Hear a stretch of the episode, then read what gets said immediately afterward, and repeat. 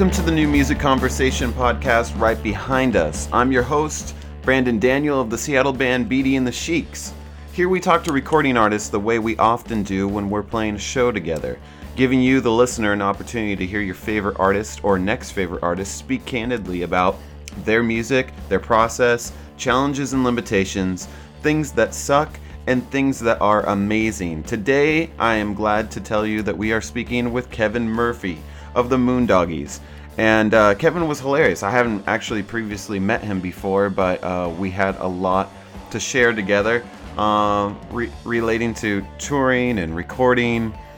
Usual stuff for the show, but unique coming from a mind like his, and it was a lot of fun. We also get to share with you some Moondoggies music. One of the songs uh, that I'm going to close out the conversation with was a song that uh, Kevin specifically requested I play called Roll Away.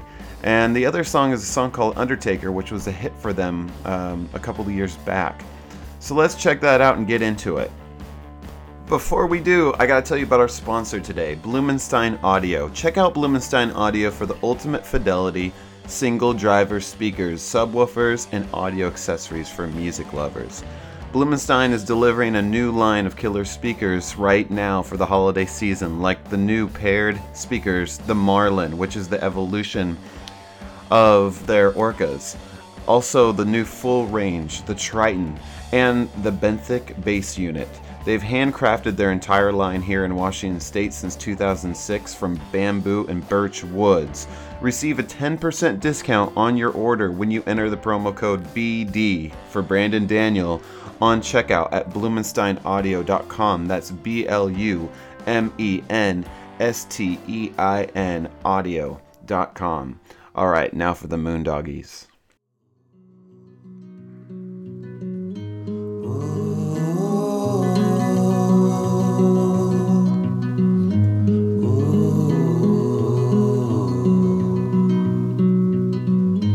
Oh, when that old world died, I went looking for a place to hide,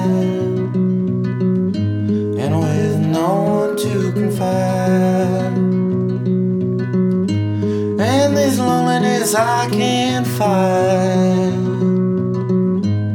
I ain't betting on a worried hand. I keep walking through a worried land.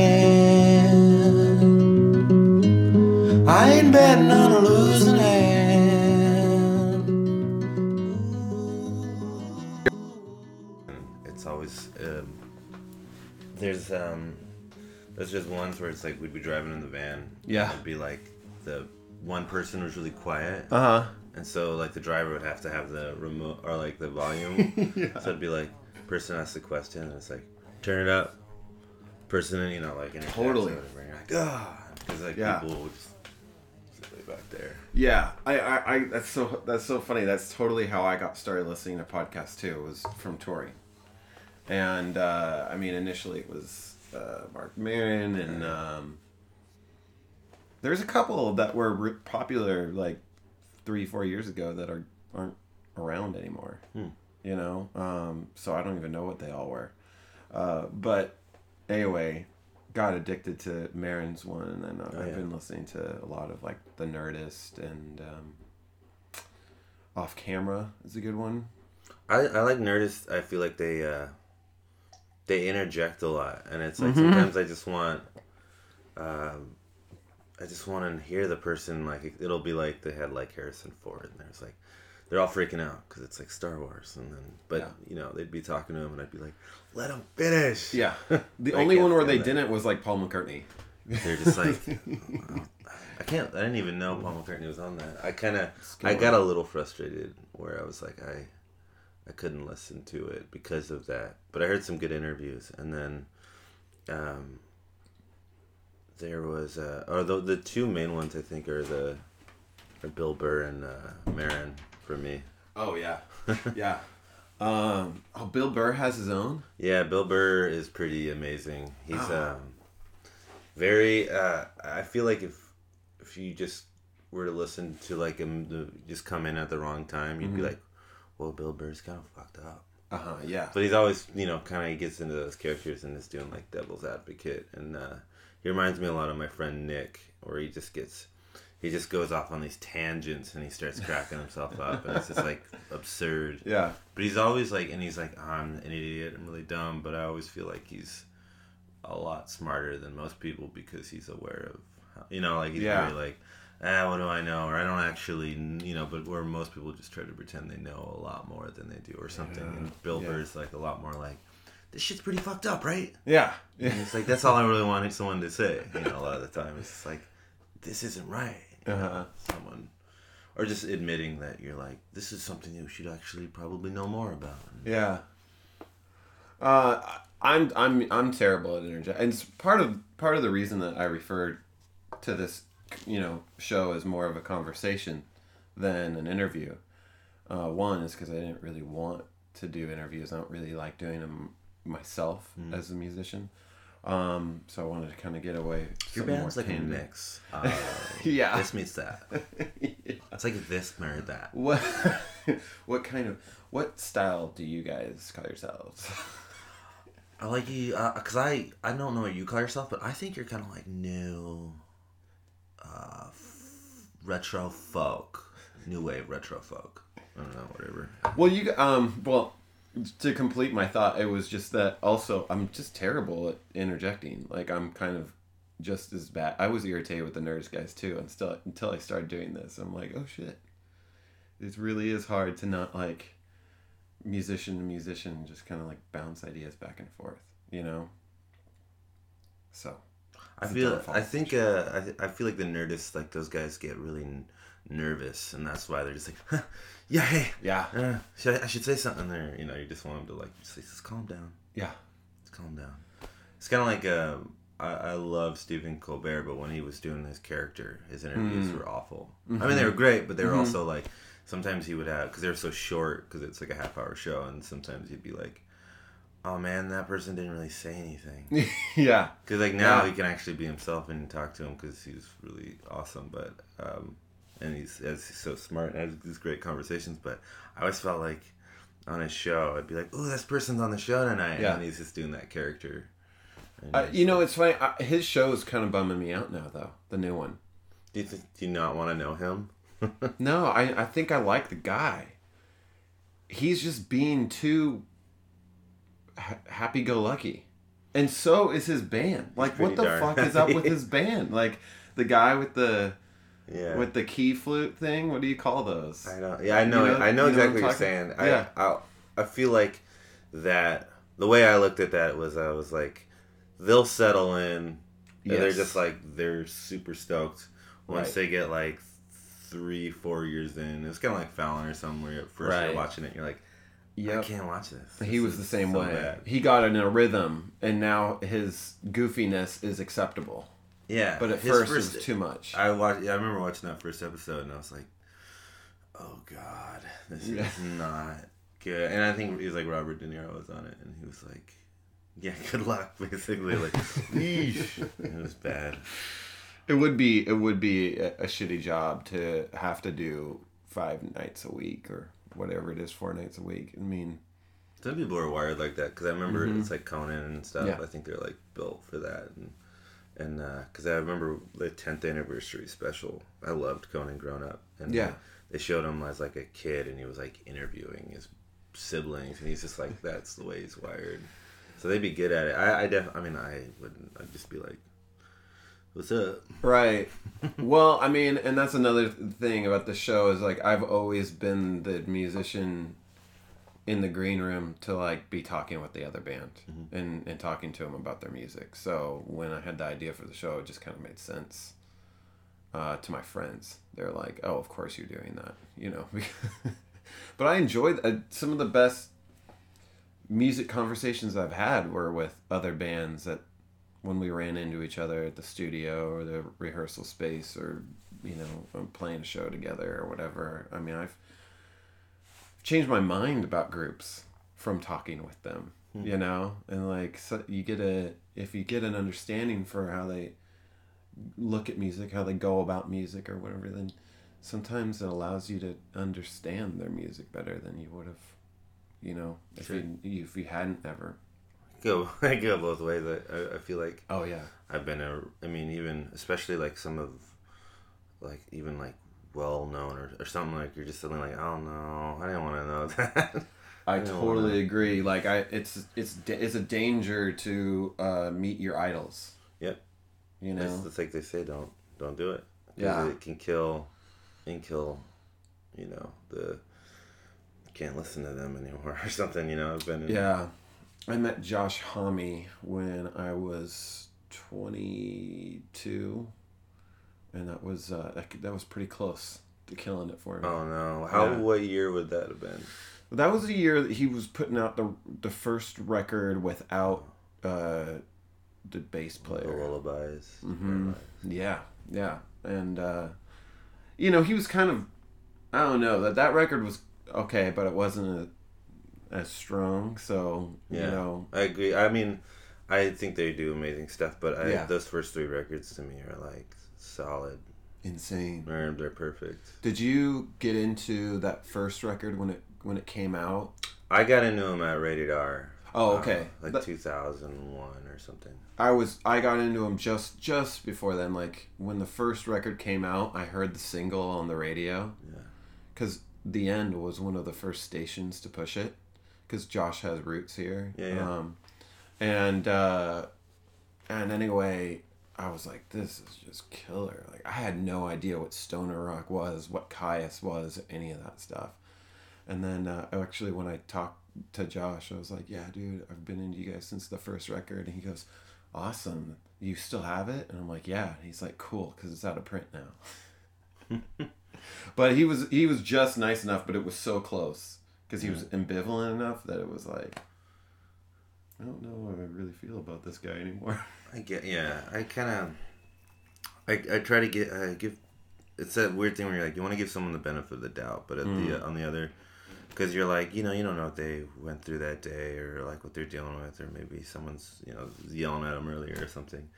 But I always feel like also like, you know, grow the fuck up. Like it's just like, or like, it's not that hard to be. Uh, I've seen people like just like flip suddenly in weird Yeah. situations where they they didn't know like it just just seemed like really phony or they were just like you know I don't know like suddenly they realized they could try to get something or, or who you know whatever Yeah. people or I just it's just like just be nice like just Mhm. or if you're tired you know it's like I try to you know it's like tours a grind and you get really burned out but I think you know just being you know I've been around people where I'm just like wonder when that's gonna let up yeah, whatever. I'll just go. I don't. It doesn't matter. So I'm not gonna let it affect me. well, you know, touring is, as you mentioned, you know, At least, are it- we? Yeah, Oh, okay. Yeah. Uh, touring is like its own difficult personality complex. I feel like on a on a given tour, three days in and on, you're in such a unique um, level of exhaustion, person you know personal exhaustion, physical exhaustion, that you're a different person like hour to hour, you know?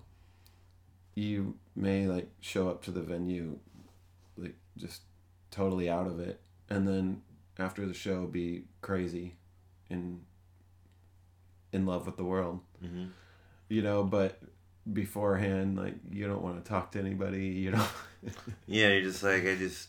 I need to go to the bathroom. I need to Yeah. eat some food, and I don't want to deal with anything. Or I and you know, there's different points on the tour.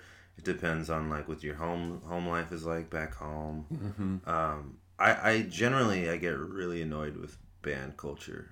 Mm. Like I generally think it's like really obnoxious. like in, in respects to in regards to what how seriously people take themselves like Yeah. how i feel like it's it's very normal to you know it's like the years from uh like 20 to 25 you like you kind of like you might have yourself kind of like i think i'm some you know i'm doing something you know it's kind of it's just um because i do think it's like music's really important it has its like it's it's I'll never kind of shake that. I do. I know my relationship with it and how significant it is. but the whole like ego of like you know this is pretty important i'm kind of a big deal that people and we live in a music town so there's like it's everywhere It's everywhere. and just like the egos and it, i always think of the um uh the the nirvana song the school that's about that you know it's just like you're in high school again Mm-hmm. you know why it was like important for me to just know who my friends are and uh, not get absorbed and sucked into the whole thing or the game because people can just not like you the next second or something you know or whatever like Right. people one publication could be like they're great and then like a month later be like i'm so tired of whatever and you're Oh, just yeah. like this is all and it was written by some like intern or like you know english major who you know clicked on a soundcloud and didn't really delve into it which is fine but um, they don't really No, it's Engage. not fine. well yeah i'm just saying it's it is how Yeah, it is It Like, is how it is. Exactly. I, I don't and i used to maybe internalize it more like Mm. i could read something or and i don't even try to look at anything ever but um, when i did or if my mom would be like i read this and it was whatever oh yeah. Uh, and I just feel like this whole thing where I'm like, who cares? Like, what's the big deal?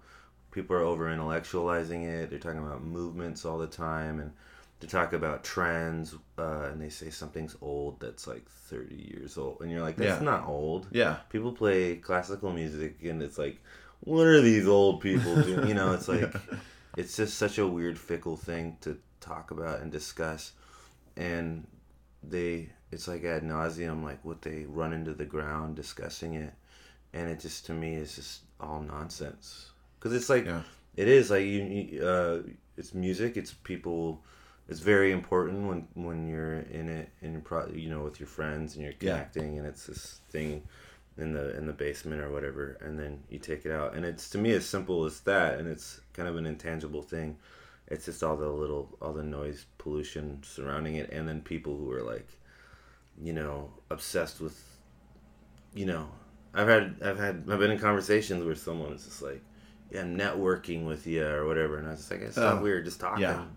and you're like well fuck this like i don't want to i don't i'm not interested in anything than just like shooting shit you know like you're Yeah. talking about the the green room concept uh, it has gone both ways you know for Yeah, sure where i'm sure. just like what the fuck is this or what's that person's hang up and you know and the grind of tour it's uh people tour differently it was hard for us to realize that it wasn't saturday night every night Oh God. Yeah.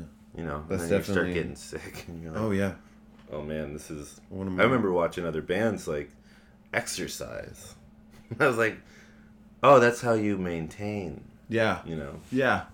you don't, you can't, you know, burn out or just go so intense. And um, I definitely, I did that for a lot of years where I just go full blast, but then you, the, you know, shows can suffer. Even the writing and the music can kind of uh, take a back seat because you're, and that's the Yeah. thing I think people get infatuated with and romanticize and you know the idol worship of everything and uh, i just got tired of a lot of the conversations that i was getting into you know Yeah, no, I do understand that. Um, it is really a, a, a big bummer when you start talking with a band and, and you, you know, you're on the road and you get to a show, you start talking with them and you realize what fucking idiots they are. you're just like, oh shit, now I gotta, now I gotta be around this. yeah but on the other on the other hand I, like you can also be around people who i felt like have taught me these kinds of like uh like just take it easy you know just just Yeah. I mean, I imagine Rose Windows was a nice group to tour with. I, I actually just talked to Christopher from Dreamhouse and Rose Windows uh,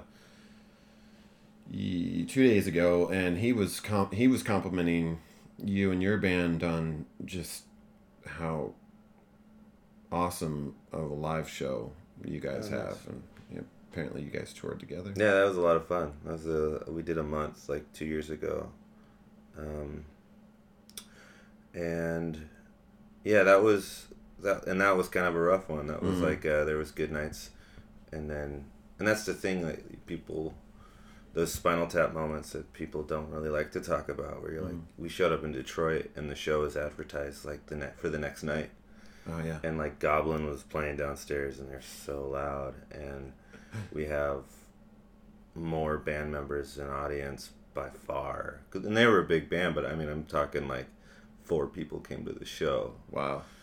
And then the guy goes, I had a bunch of friends coming, but uh, I think it's tomorrow. You know, it's like, Oh man, yeah. I missed a show by an hour. Getting to, getting over to uh, Kansas City. can we just go on later? I had to drive fucking Kansas City from Denver with the band. You know that's like the worst stretch in the fu- entire fucking U.S. We hit a deer in Kansas City. Did you? oh, yeah. It just I, could- I I would be happy to hit a hillbilly in Kansas. yeah, I, Um, yeah, I totally agree that that kind of area and that it just and there's like certain areas. So Ugliest drive. oh yeah, you're just like I don't know. I, it's kind of nice to be out of your element, but then also it gets kind of like oh, I, I appreciate this area so much more when I come home. Like Right. Yeah. man, this there's nothing there's nothing like it. I could I'll compare it to like you know parts of Wyoming and all that. Mm. It's just like gorgeous. Yeah, Wyoming's cool to drive through too. You know, like it's it's it's a little ominous. That Like- might have been the prettiest drive I've ever seen because we were in like three drastically different environments within Mhm. one drive. And I remember at one point it was like yellow fields and then Yeah. like beautiful sunny sky, and it was still raining on our. It felt like it was just raining on our car, but it was like blue as, far as eye can see. Oh, and yeah. This was like this is just one of the most surreal drives I've ever had. Yeah, and then the mountains are off to like your right if you're going south, and Yeah, we were going through like Yellowstone and yeah, we yeah, were doing like the Jackson Hole and all that, and uh, I just I was blown away. yeah. You also like discover, uh, you know, I mean, the whole tradition of the family road trip starts to make a lot of you know cross country road trip starts to make sense because you're like the things we get to see just you know Learning how Traveling. to deal with each other too, like yeah that could be that's something you don't know, and I think is always shaky the first couple times yeah because you're like, all right, like me, I, I they would always I always I needed the alone time at, uh, especially early on, and they would kind of. And I wouldn't communicate very well, I think, and so they would just be like, "What the hell is this problem?" But I'd just be like, "I need to get away." Well, different band members cause that. Like uh, Aaron Schroeder was from Buildings. Do you know him? Um, he's uh, kind of a, a staple in the in the in, in our scene in Seattle. But you know, it's I'm bad with names. I'm people people with who people, who and know him know him from recording with him. So that's usually why. But anyway, he he's he's a big character and uh, a great guy. I love him. But he was and he's a lot of fun for a night you know and and and i and i'm really i have this weird thing where every time i'm around him i'm like contrarian to him so it's like you know just whatever if he's up i'm down you know if I, and balance. yeah and so i found that like when i was on tour with him because he used to be in the sheiks that it was like yeah i mean he did make a lot of times more fun than they would have been but there were a lot of times i just got burnt out and then when I went, uh, when we had a, a different guy replace him, suddenly I wasn't so easily burnt out. And again, I mean, I love him like a brother still to this day, but it's just like you can just tell there's just certain personality types that you just shouldn't be in a van for. you know, I felt like I did the same thing to him. You know, so it's I feel really fortunate because all the guys that I, I play with, I grew up with, and we were always Oh, kind cool. of friends first. yeah, Like Carl didn't play the drums until we started the band, and so like we when I I feel like dealing with or seeing other bands or like just like you know quote musicians or something. Mm-hmm. Yeah. I I feel even like the times I've tried to play with other people, I just I can't. It's really frustrating, and Yeah. there is that kind of like. uh and I've been there. I mean, I'm not saying because we. I think there was a point in time where we probably might have taken pride in you know how much we could, much more we could drink than other bands or something. oh And- right, right, But there's like this is ju- there's also this juvenile thing that can come out that um, I've been, but I've also like I think now. Oh, I mean, like it's kind of like the. You never want to be the. I've never been like the. What did we do? What did we destroy? Yeah, You know, yeah. it's like the just. Oh man, we stayed up way too late. Yeah. We were talking or whatever. That person almost got in that fight. That was kind of fucked up. But you know, not generally too. uh, nuts. I guess we did on that Rose Windows tour have a, a band member arrested. So I, uh, Oh shit! What happened? well, he was just they call it lick, liquid littering, but it was like Willoughby, Ohio. He was uh, just taking a piss, and it was the cop just like walks up to him, and it was like a fluid motion. He just goes, "What uh, do you think what you're doing right now is uh, is wrong, sir?" And he just goes, "No," and he's like, "Turn around," and throws him, cuffs him, throws him in the car, and it's like three in the morning. But I'm just, I just mean like it's, I guess there's a certain uh, level of uh, people find it like it's an excuse to go crazy, or they they forget why they're doing it. It's just like this more Yeah. like Yeah. I'm gonna act like an asshole and embarrass my friends. Yeah.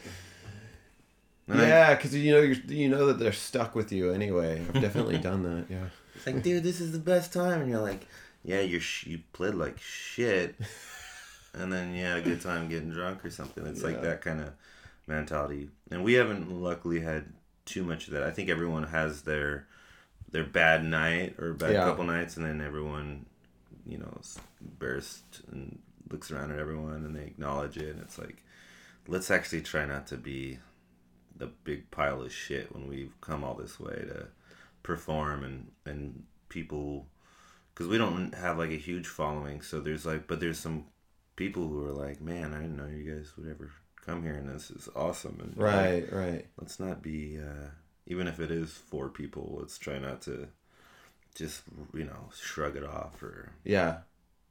Well, and I mean, it's interesting because like I didn't even listen to the Moondoggies until this year because there was such a um, hype about you guys for a couple of years that you know happens to us as musicians. Like when there's like hype around a group, you're just like, man what you know like Whatever. what can they, they be doing that i am not or whatever i'm not yeah, yeah, I know what you mean. I, I, I think everyone can get kind of uh, lumped into the like just. I don't think there's anything wrong with being totally um, consumed with what your thing is too. So it's just like right, everyone's getting kind of like psyched about something. yeah, I, I mean, I did the same thing with Fleet Foxes. I was Sure. like, you know, because it was the same time. So Yeah. It was like, um, oh, whatever. And I was like, oh, they're like a soft version. They're not. They don't have enough dirt. right, Um, and then I just realized, oh, I love these songs. Or I think he's a really talented guy and, and songwriter. And then uh, Mm-hmm. I think part of that was just because you are. It's it's kind of learning how to get out of the traps of like comparing or Yeah. or doing anything because um, everyone's wired differently and has different, um, you know, what they what they love, and it's just absurd to, to get into those games and to Mm-hmm. Yeah. be. And it's and it's music again. It kind of goes back to what we were talking about earlier. It's just like it's so trivial to be in that mindset, especially because you're missing out on stuff that you can uh, is is great or see. yeah. uh, You, it's something you can get something from. I think I was seeing. I saw him live, and that was when I was just like, "Oh, I'm being a, I'm a, I'm an idiot." Like, they're, Yeah. they they got they, that guy can write beautiful songs. Right, right, yeah. Um, it is is pretty potent stuff. Um, you know, just nothing else, just like melodically, it's insane. You know. Because it's like you know, I, I, you can get. I still I come from like um, uh, kind of a harder music background, but I think when I was younger, I I kind of come f- full circle. I know there's there are people would listen to this and be like, yeah, but I mean like in, to me relatively like, you know, growing up on like the Stooges and stuff and Totally. and when Fleet Foxes, it's very easy for part of me to just I think what a lot of people do with the whole like folk thing, you know, where they're just like it's not it doesn't have enough something, but it's not music. It's not music's not meant for that, and it's it's for the your happy sad moments or you're driving along by yourself and you know something. It's these. I think it's weird that people will only listen to certain kinds of music.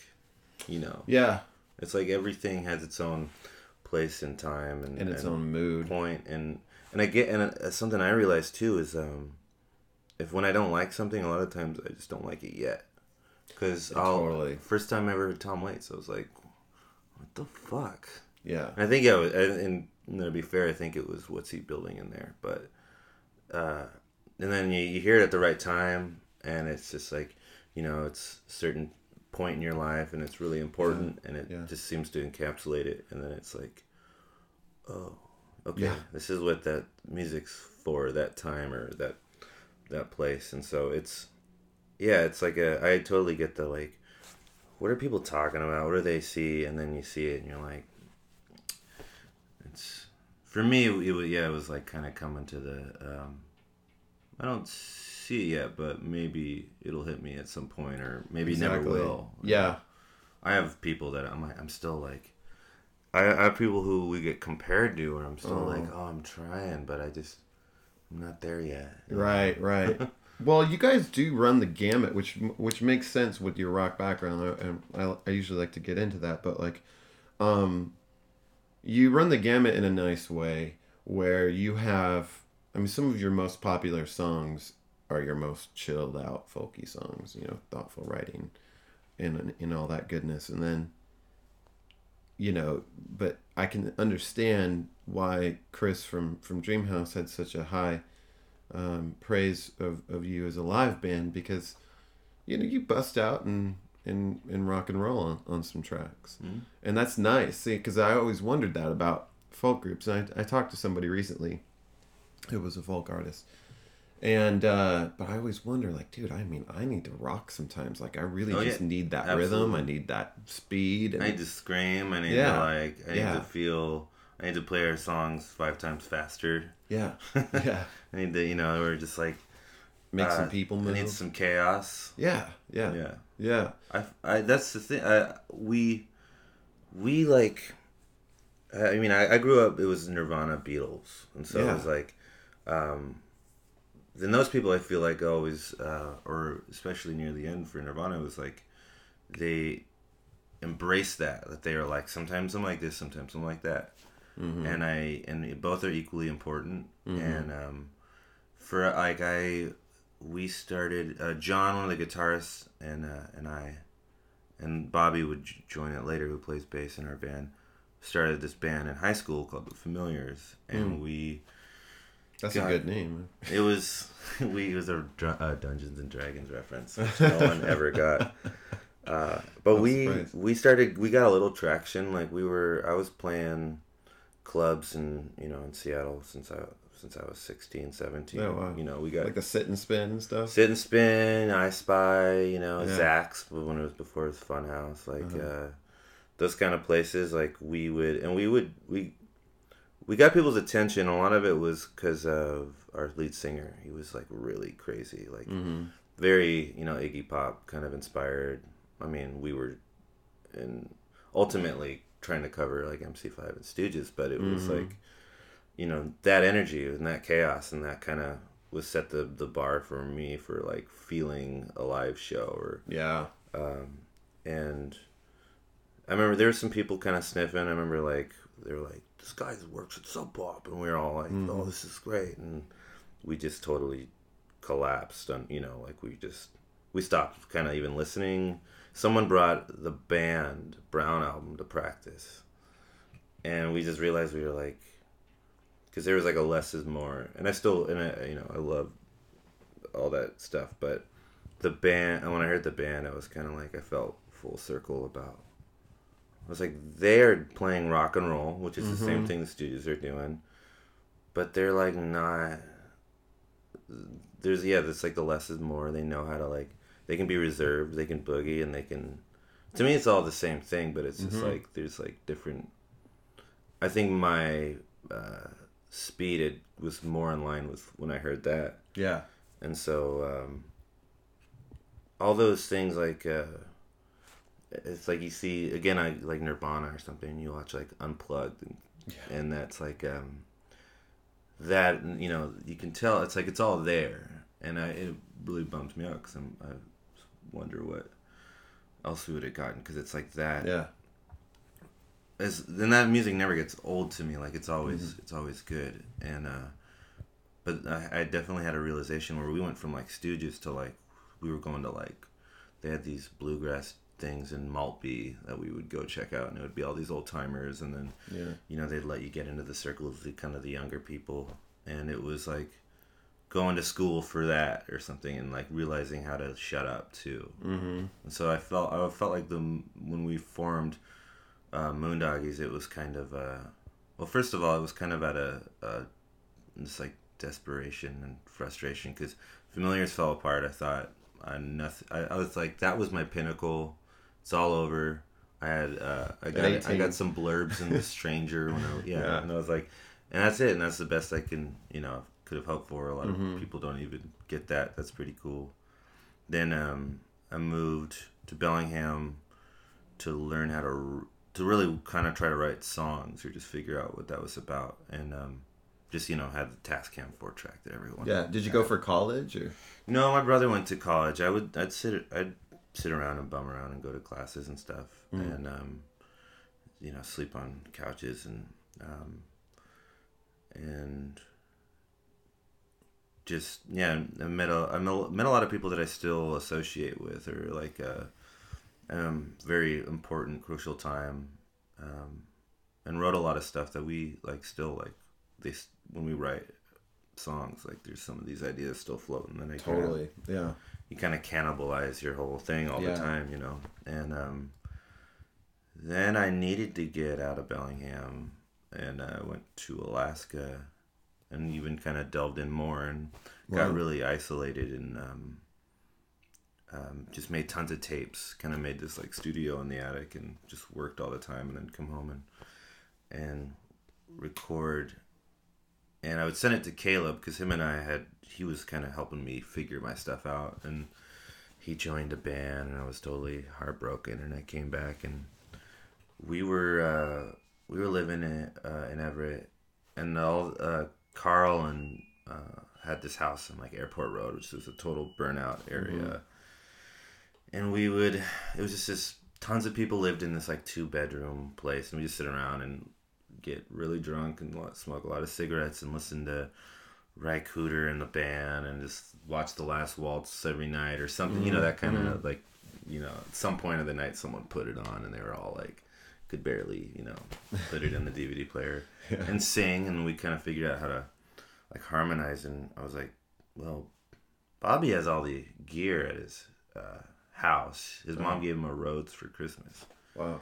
and uh, Carl, uh, we we'd messed around in Bellingham once. It's like, Carl, you can keep a beat. You're pretty good at it. Like, I really need to do something. Like, Yeah. I'm going crazy. I need to. I'm gonna make a solo album or whatever. And um, and John was still kind of floating around, and I was playing with him. He had been the drummer in the Familiars, and then uh, yeah, it was totally out of this like. We kind of just sit in there, and a lot of it was really chill and then some of the like louder stuff would come out of these like frustrated moments and because i actually w- and i wasn't gonna be the singer. I didn't think i could sing. So i wrote um i wrote some songs for our old punk band singer to mm-hmm. sing because i was like he could probably figure out how to be soulful and and then he would always kind of be reserved and not really do it. So i was like i have to i'll do it. I'll just mm-hmm. i i kind of secretly want to so mm-hmm. I'll just do it. And then um, we uh, and I always, but I was like, I wanted to sing louder stuff, and I and I just didn't think I could, and I could or scream. But you know, you drink, you get some alcohol, and yeah, courage. yeah, and Yeah. you just you know, someone seems bored, Yeah. and you get pissed, or the band gets loud enough. yeah, and you're just Yeah. like, motherfuckers, get into this. And that's how like it starts screaming. I was really Yeah. screaming at them a lot, like, wake the fuck up Yeah. sometimes. And then, uh, and that's how things kind of boosted like that. And I really wanted it, but I was like, I don't know if we could really pull it off. But I think it was just like, who gives a shit? I was listening to uh, the the keyboardist from God, this is gonna be my second time not being able to remember his name. Keyboardist from Tom Petty. Oh, though he was on Marc? Maron's podcast. Yeah. Yeah. And you know, Marc Maron was asking him about um, you know, like how he plays refugee, you know, thirty thousand times over thirty years or whatever, and and he's like you know, and asked him if he ever got bored with it, and he said, It's happened, but I've noticed that if you get bored, then you're not doing it right. Hmm. And so I I uh and this is just in reference to the the band being bored thing. So recently we have a a new song. I don't we'll ever even release because it's unfinished still, but it's like two chord um, verse, very chill, and uh, and my band member was like, I kind of get bored during that part. I don't know if I like the song. 'cause, like, song sounds good, but you know, he gets bored doing that part. He's playing the keys. I get it. And so I foolishly tried to remind him of that Tom Petty's ba- band member quote. You know, if you if you get bored, then you're doing something wrong. Didn't really work with him, but Hey man, tomorrow never knows is one chord. yeah, yeah, Well, we it's funny we when uh because Caleb who plays keys with us is like uh, a lot more of the structured, you know, lots of chords going through his mind and Right. things and. I and I I'm like that. We could write a song with two chords. Yeah, you know, yeah. It's dynamics, and so we actually I remember really early on, like Bellingham had that conversation, and he's like, you, you know, I don't know if he said you can't, but he was basically like, you know, writing a song with two chords, yeah, and I was like, yeah, you can, yeah. and you know, we have like we're, we have a song on our first record, Black Shoe, which is E and A, over and over. Oh, And it's nice. like- but it's just like it doesn't. I guess if you, maybe it's really obvious, but to me, I was like, it just. There's no rules to music. There's No. never any kind of like. It's we're we're really democratic, so it's like best idea wins. But it's like uh, uh, there's never any. If I've jammed with other people and there's like a, oh no, that sounds like reggae, and you're like, Yeah. it sounds cool though, Yeah, doesn't it? And yeah. Uh. it's like that part. Once we, we just go into that part, and we're not a reggae band, so no one's gonna be confused. Uh huh. You know, it's like that. You know, bands are like you know, it's like you listen to Built to Spill or something like they they they rock that shit. Like they'll go into those true. different grooves or And it happens naturally. Like this one time we were playing in Eastern Washington at this winery, and the crowd was really into it, and we were, were having a good time. So we went into a jam at the end of the uh, set because it was clear that we could just go as long as we wanted, and it turned into a, a total funk song, like ridiculously funk. And uh, afterwards, I we had a good time doing it. I said to the band, "Well, we'll probably never do that again," you know. But the audience liked that. They don't care. yeah. They were just happy that the show was going on, you know, still going. and uh, but you know, it's like you said, you can't really discriminate what you're feeling in the moment. People feel like apologetic for their feelings sometimes. And i think that has a lot to do with the whole cool thing you know? They're just like you know because I, remember i'd be like uh, the word or like the jam band has like a lot of negative connotations but um, we're ultimately a jam band when we're writing and playing and doing Yeah. stuff and and uh, I realized that I actually do like watching people jam if they're good jammers. Like Yeah, if they're yeah. not noodling, if they're not like just wanking it, like Yeah. I really love seeing like, you know, people just get consumed in, into a song. But uh I understand, yeah, like certain things will be like, oh, I don't know if we can do that, or you know, just like these kind of self-imposed. And again, like there's no rules, so yeah, like there can. I don't have a problem if yeah, if you're like, eh, we don't we should do that but i think ultimately like i'm always i'm like cautiously optimistic to everything like any kind of like you know th- theory for a song or even just life in general because i'm i just feel like you know oh, okay i'm open to that. We don't know what the fuck's going on. Yeah. you know like maybe if i'm gonna have a connection to this part and that's gonna like give me goosebumps while we're playing then like it's not a bad idea it's a good well, thing and and- and I've I, I I've noticed too, like the things that I get kind of hesitant about because I feel like they're too cheesy. They might evolve. Like, don't be afraid of them if the if the that idea starts steamrolling. Like, go with it mm-hmm. and decide later if it's cheesy. But some of the cheesiest shit that that I've almost stopped writing has turned into some of the best songs that I've ever written. Sure. I I would have walked away from a lot of songs that people tell me who like our band that are like they they like that song and I was like that song only exists because Caleb heard it on a four track. And it was like you should keep that and I was like mm, that's really simple and stupid and Yeah. cheesy and it's you know, there's like a, that song, or we have a song called Night and Day that I, I feel like people always want to hear it at shows, and it's we jam a lot on that one Yeah. at the end, but it's like um, I don't even I could have easily just thrown it away, Yeah. and uh, because I don't you don't always hear like you're just ev all this stuff you're kind of like it's just coming out, you're playing, you're singing, and you never you don't necessarily go like, oh, I just wrote something really great, you know, It's- you Yeah. just like you just kind of feel like you're sucked over to one song and then Yeah. you work on it and then you flow over to another one and you don't always have like an outside you know outsider's point of view and that's why i always like producers or like people in the band if they're i might hate a song that we're working on but i'll i'll keep doing it if everyone's like no we hear what Yeah. we hear what's going on you yeah. know? Yeah, that's interesting. maybe i don't and i'll try to get back there Yeah, yeah, that's cool though because um, I've been quite the opposite for many years, and I think that's kind of I'm I'm starting to kind of go more like that, where it's like I just kind of stay with something to see it through. because You kind of have to. I mean, if you're gonna put together a, fuck, a new fucking album, I mean, people don't realize like what a chore it is to write the se- seventeen songs that it takes to make an album, and it does take seventeen songs because you end up cutting five. oh yeah Oh yeah, cause and then and then even that like that's a funny conversation because I've uh I've had my favorite songs not go on the album Uh, yeah, and you're like and then like there's there's songs where I'm like I, I like this song but it doesn't seem to register yeah, to people who like our band and they seem to like that one I'll play it it's fine but mm. I like the we- like the one with all the um, the dark chords and I'm Yeah. like, that might be a little too too much of a bummer so, I don't know yeah. Are you guys working on a new album now? Mhm. And are you uh, still with Hardly Art, or are you?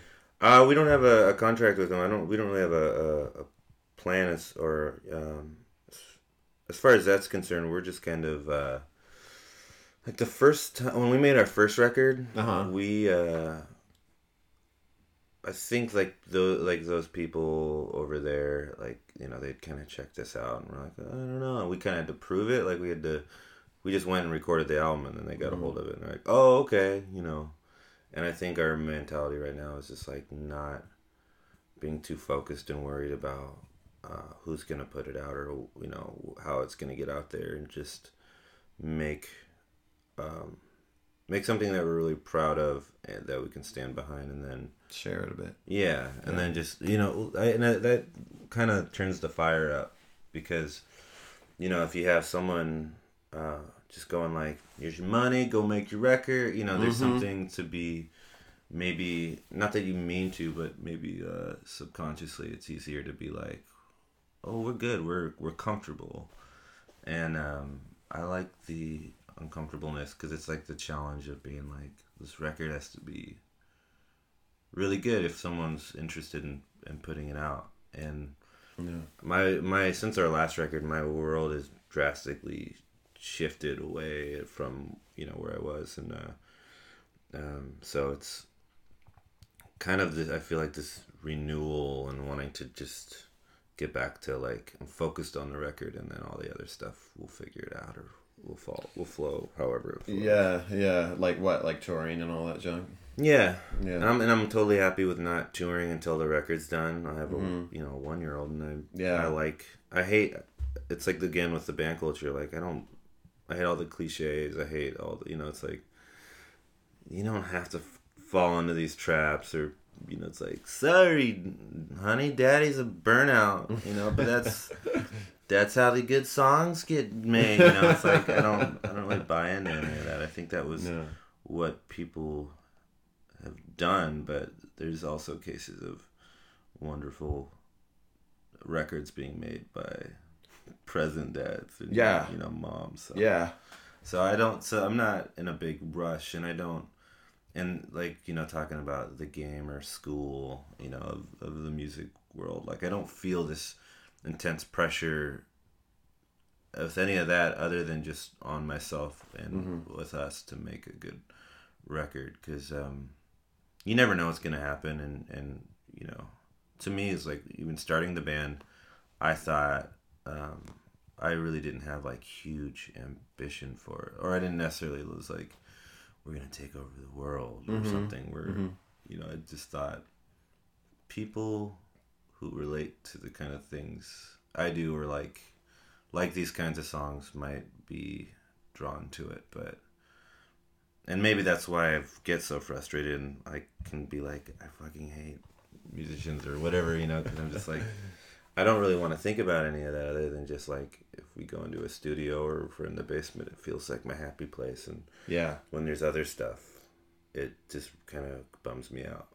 Like there's, or if it's like the, oh, you know, pitchfork, or you know, this thing, or whatever, and it's just like, um, it depresses me that that stuff's matters at all to anybody, or that people would make. Uh, I've had I had someone tell me, uh, oh, they didn't like your second record as much, so you know, I didn't really give it a chance, and I was just like Yeah. you know, people, oh, people really don't think for themselves. Because I oh. just Oh, yeah. assume that's all garbage, anyways. I'm like, I remember, you know, re- you go to those things and you just read it for like, I'm like, doesn't everyone just read it just to find out when the tours are? But people Yeah. do let that. No, shit. they do really let that shit in. It's so and it's, some so weird. 22 year old kid who doesn't Oh. know, has never heard, you know, Link Wray or something. You're just like, what the fuck does that guy know? Well, it's weird too. Like when your friends will will like see what you the the press you've been getting. Like I had a really good press year last year, and and a buddy asked me, you know, how I was doing. We ran into each other at a show, and I said, "Good, you know, all right." And he's like, "So you've been getting some really great press lately," and I'm like, "Uh huh." Motherfucker. No, but I mean, he wasn't. He was. He was being cool about it, but he was kind of saying you should be happy because Oh. you've been getting such good press. And I'm not. That does not make you happy at all. Like that is the most fleeting, you know, uh, excitement in the world. Like it, it's gone as quick as it came. The moment you find out, you're like, cool. So it's a pat on the head and a cookie, and you're just like, oh, I did a good song. It doesn't even Or, last as long as a cookie. Exactly. Yeah, yeah. It's the pat. It's a pat on the head, and then you, and then you, the rest of your day is still just music and family. A lot, well, a lot of times because it's like it's probably someone who's like some scenester writer person who's like you know doing blow at the cha cha, and they're just like, so you're this right, and like you know, and we're gonna we're gonna take your picture and we're gonna do this, and then uh and it just it's all a lot of it, yeah, it's just like nonsense or you know, it's like. Ooh, this person. Ooh, these people like you, or ooh, that person said that, and you're just like, especially if you meet them, you know, mm-hmm. you're just mm-hmm. like, oh, okay, phew. I don't, mm-hmm. I don't care. It's just you. Yeah. When you don't know, you're just like random person on the internet. You're like, oh man, what the fuck? Yeah. What's your deal? And then, but ultimately, it's just like if you were to bump into him, you'd be like, oh, whatever. You're just a guy, and that's not your thing. And maybe you should have passed it off to someone who likes that thing. I know. Uh, That's the thing I don't get. Like, I hate Wha- this music. why but- would you write about? Why would you write about this group if you hate it so much? Like, I saw a, a show review, and I'm not gonna name the publication, but you can guess which one. Stranger? Where yeah, where they they said the worst things about this band. I mean, just ripped them apart. And I read it and I go, that girl is either scorned ex girlfriend because it was a girl writer. That's either scorned ex girlfriend or somebody that in that band is her enemy. Because why else would she say such like I had residual, you know, empathy for a band I didn't even know because it was like it stuck with me how badly they ripped on them and and they're tore them apart. and there are a lot of times they're written by people who don't they're kind of cowardly because they don't actually ever really put themselves out there. And they just kind of and they don't really put a lot of effort. I mean I, my a good example is my brother briefly worked for uh, the seattle weekly which i don't have any opinion this way or that but Right. just to give an example is like he was hired as a music writer because you know he had a degree he's you know he's a funny guy and he, he works at uh, like Jet City, and I, somehow he'd gotten this connection, and they but they never met, and they're just like write about this. Then he looked, he's like I looked it up on MySpace, and and he actually like one time he like found the wrong band and wrote a review or whatever. but it's like it just seems like it's really half-assed, and Yeah. it's like coming from people. Yeah, they might be like, I'm, you know, like if you, you meet them, you're just like, oh, you're just a little snot that doesn't like actually do anything t- for the world other than like eat eat up all its resources, and you're like, no, you know, it's like. I heard you guys are like this, or you're a folk band, and you know, like they listen to whatever songs, you know, were in. If there was a song in heavy rotation, they heard that song a lot, or Yeah. or you know like there is that weird kind of like oh this cosmic americana or whatever whatever your or your your genre is and you're just like you're just vomiting you know what you googled and Yeah. you're, it's not really uh not that i again like that you should over intellectualize it and i want you to like really do some soul searching but it just why I think it's so insignificant. Like there's a lot of really, you know, the the local publications or whatever when people write interesting pieces that are about anything other than like art. Oh, you should Yeah, there's like- good writers at both the Seattle Weekly and The Stranger. But a lot of times, uh, I'll- I feel like there's very few times I've And ever been. There's there's been times where I've been moved by an article that I read that was like uh, music related, but it's Right. it's and that's because it feels like this person did like just jump down this hole. Mm-hmm. But otherwise, it's like it's it's what people, especially younger people, if they're you know heartbroken over any of that stuff, just remember they're just it's like a quota. Yeah. And a lot of these people just don't give a fuck and they don't really think like a second thought about it and they're just going Yeah. on there and they're going, oh God, here's this bullshit, you know, and you're Yeah. just like, dude, eat a dick. yeah. Like, yeah. Yeah. You know, like I'd love to sit down and talk to you about, you know, how full of shit you are. Yeah. And, uh, and that I know people that know you, and I know you're full of shit when you're talking right now, and that you're actually a big cokehead. you know, like, right. don't you know don't tell me that you're tired of all this shit because your whole cool bullshit has been bum- bumming me out the whole time i've been playing Yeah. music like, and where it doesn't even you know it's like i read you know like this guy's book about the 70s punk and it's like i love all that shit but it's like you're stuck you're romanticizing it's like let's move on and you know you could say oh he's playing this music from another era but it's like uh, it's to me it's just it's rock and roll and rock and roll encapsulates a lot and um, it's not you know it's it's very present when you're singing about what you're experiencing and and that like you know they were doing it a long time before the, the Beatles were doing that kind of thing and these things just kind of morph and have different little uh, changes but it's just easy if you're just like this lazy music writer to be like this generally sounds like this and I don't like it and I'm just gonna say bleh Yeah. to all of that. And you're Yeah. like, I'm trying to make a. I'm. I'm not asking you to kiss my ass. I'm just, Yeah. you know, give it to someone who like is like into that shit. Let them make their own kind of like. Yeah, if you're if Yeah. you're gonna be a if if you're gonna be a bitch, why not just be a bitch about? And I don't mean gender, you know, specific, but I'm just like, if you're gonna be a bitch, why not just be a bitch about it to your friends and write up a short uh, description of the music and let people uh, let others do the judging themselves.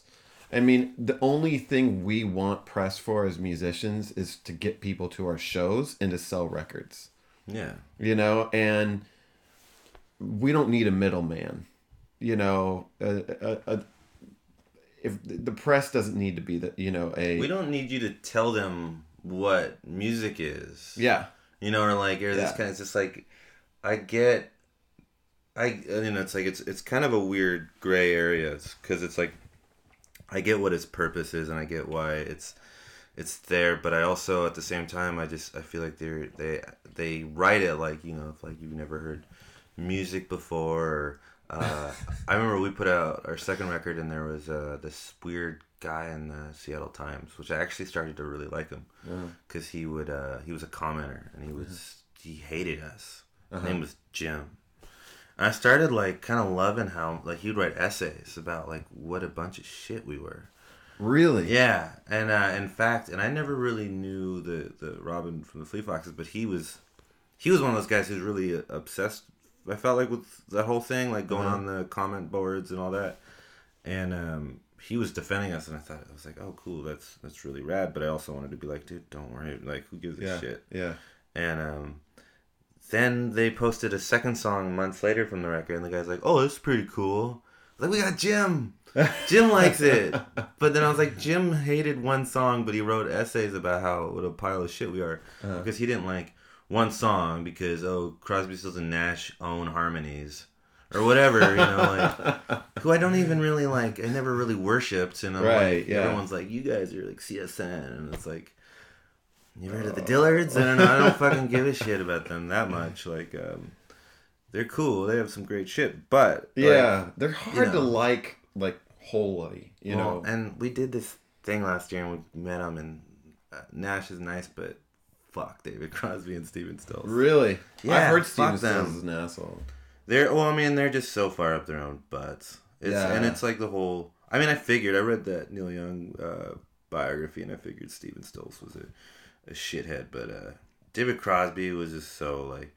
It was a thing for the kids, and he was just so like condescending. He was like, "Oh, it's for the kids," to like people, and um, and like I like I can't really like Stephen Stills. My sister was in the elevator with him, and my mom, and she goes, "My mom's one of your biggest fans." She saw him in like '69. Yeah. She, he looks at her and he turns his all the way around, turns his back to her.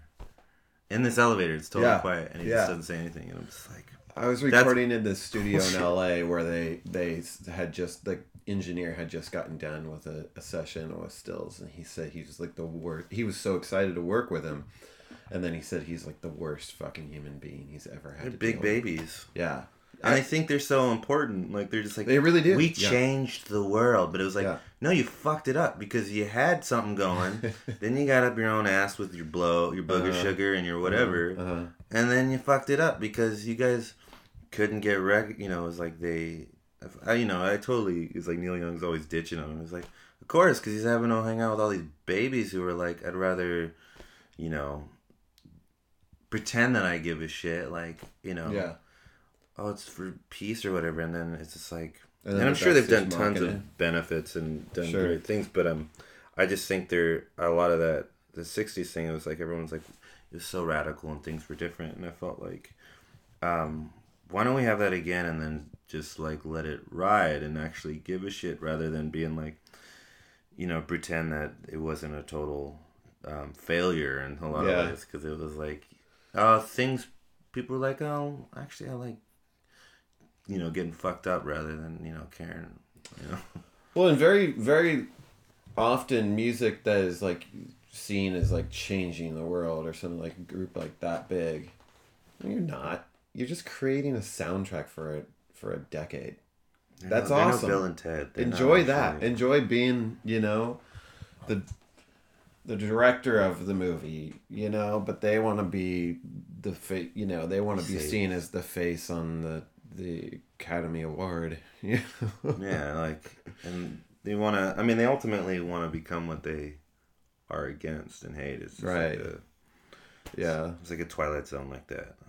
Well like- when do you when do you think your album's gonna be done Um, I don't know. We're we're we're kind of doing it. Normally, we do we would do like big chunks, mm-hmm but uh, or just knock it out. But this one, we are a lot more.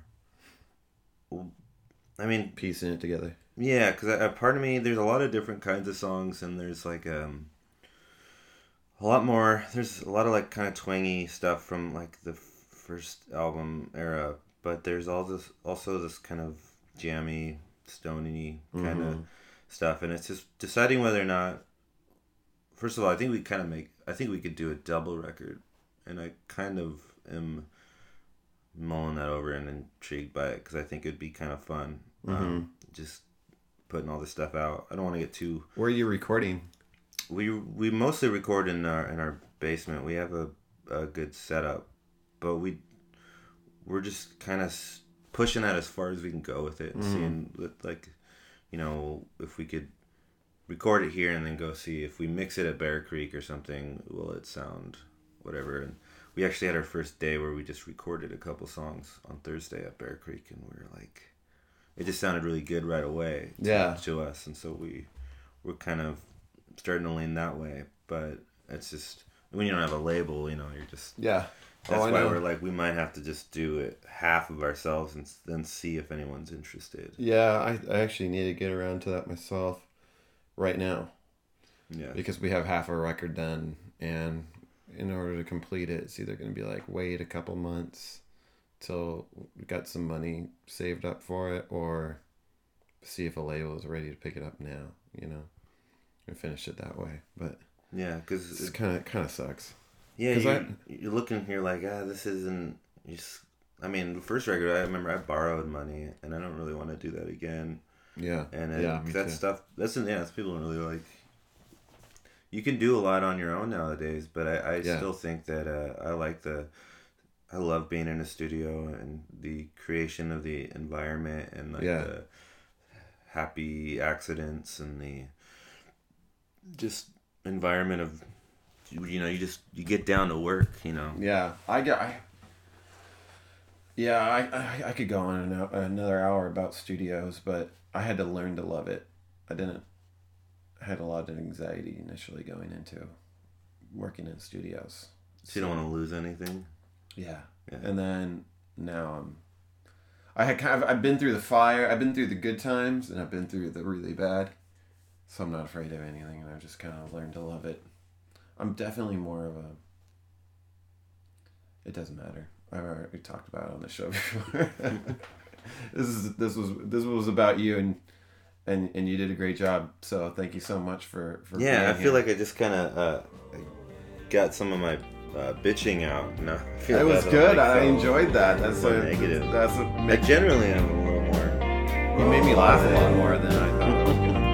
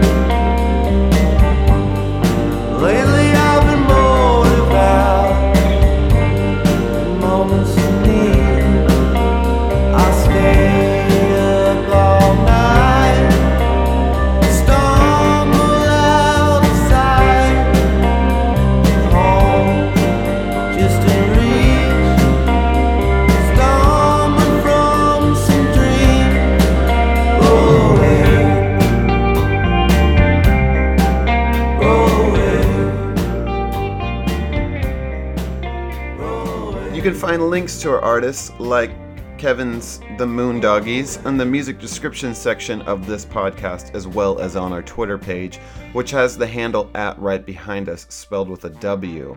Go support and help make music profitable again so you can hear more from these talented artists. You can find pics of our guests on my Instagram. Just look up BD and the Sheiks. Thanks for listening. Remember to subscribe on your podcast app and write a review. Four to five stars is what we're aiming for. So help us do that, and I'll keep bringing you more episodes with incredible talents. With that, I'll say until the next episode.